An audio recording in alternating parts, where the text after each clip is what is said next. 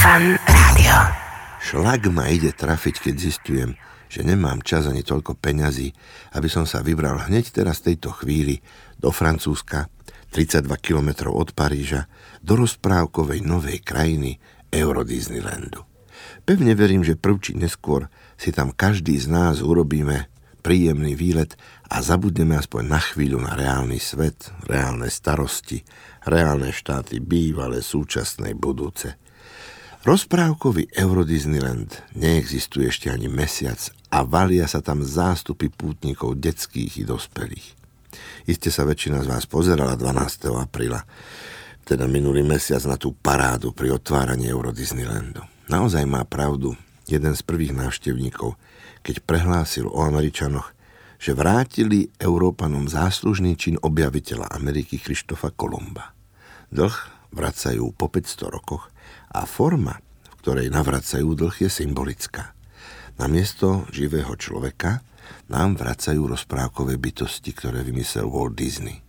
Za jedného živého Kolumba sme dostali späť plno neživých, ale chutných a smiešných Mickey Mouseov, Snehulienku, Slona Bimba, Sedem trpaslíkov, Psa Pluta, Pepka Námorníka a plno ďalších a ďalších súputníkov nášho detstva a dospelosti. Pre mňa je forma, ktorou spláca Američan Walt Disney Európanovi Kolumbovi dlh, viac ako symbolická. Kým 15. storočie, na konci ktorého Kolumbus objavuje Ameriku, dalo ľudstvu živého Shakespearea, živého Cervantesa, krásne obdobie renesancie, 20. storočie dalo ľudstvu Hitlera, Stalina, Pinocheta, Saddam Husseina, Ayatollah Khomeiniho, Honeckera, Castra a tak ďalej, musíte uznať, že je lepšie, ak po nás v 20. storočí radšej zostanú kreslené, vymyslené rozprávkové bytosti ako živí ľudia. Disneyland je pomaly jediná krajina na svete, kde sa nestriela, nevyrovnávajú sa nezmyselné účty, nikto tam nehľaduje. Disneyland je rozprávka. Mňa dojíma jednoduchý americký turista, ktorý si dáva podpisovať pamätník na výlete v Disneylande. Štatistovi, ktorý je preoblečený do kostýmu Mickey Mouse alebo Snehulienky. Má v pamätníku podpis nejestvujúcej bytosti. Zatiaľ čo Rus nosí kvety k bráničke či k plotu záhrady pod Moskvou, kde býval Stalin. Nosí kvety nejestvujúcej bytosti.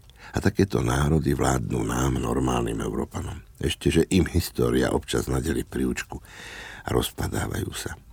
Šlak ma ide trafiť, že nemám čas vychytiť sa hneď teraz do toho Marne-la-Vallée k Parížu a šantiť tam nezmyselne s deckami okolo zámku Snehovej kráľovny, okolo kočiara, čo vezie na ples popolušku.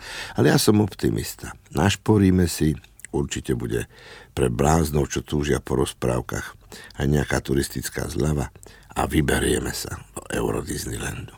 Aj siedmi trpaslíci budú radi.